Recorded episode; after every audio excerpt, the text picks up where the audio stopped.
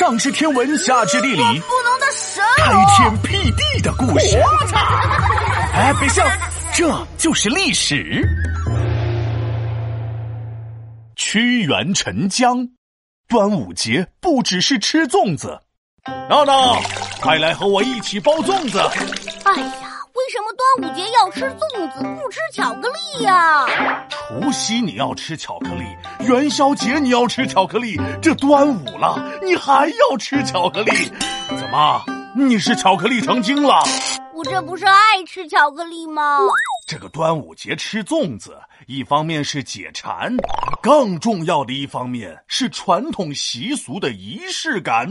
你想想，要是所有的节日都吃一样的东西，做一样的事，那还过那么多节干嘛？也是。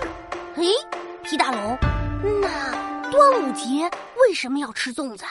端午节吃粽子很多种说法。其中流传最广的一种，是为了纪念大诗人屈原。当年他抱石投江，以身殉国，百姓怕鱼儿把他的尸体吃掉，于是就用叶子把米包成了粽子，投入了江中。屈原为什么要投江呀？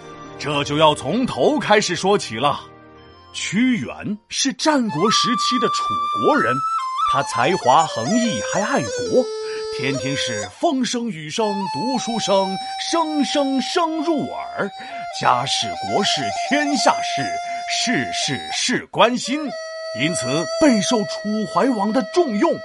为了让楚国变得更加国富民强，不受秦国的威胁，屈原那是对内改革变法，奋发图强；对外抗争，防止楚国灭亡。嘿嘿嘿！哇塞！屈原简直就是战国时代的超人呐！可不嘛！啊，不过很快屈原就遇到了坏蛋，而且不是一个，是一群。屈原的改革触碰到了王公贵族的利益，于是他们去楚怀王那里打小报告啊，说屈原蠢，说屈原坏，说屈原一点都不可爱。渐渐的，楚怀王对屈原是爱搭不理。这个楚怀王还真的是分不清好坏呢。人家屈原还不是为了你的天下吗？怎么还越努力就越孤单了呢？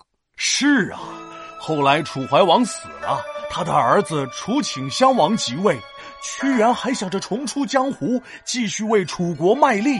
没想到这个楚顷襄王和他爹是一样一样的。完全不想听屈原的建议，直接把屈原流放了。唉，屈原真是悲愤啊！要么说屈原和你闹闹不一样呢？你是把悲愤化为食量，人家是把悲愤化成了诗。到了湘南以后，屈原经常在汨罗江岸一边溜达一边吟诗。他在诗中写出了自己境遇的悲惨，还有对楚王的失望与不满。因为楚顷襄王的一意孤行，最终被秦军打败。这个消息传到屈原这儿，他非常难过。在农历五月初五那天，苦闷绝望的屈原抱着石头跳到了汨罗江中。唉，真是太悲壮了。以后再过端午的时候，我再也不纠结粽子好不好吃的问题了。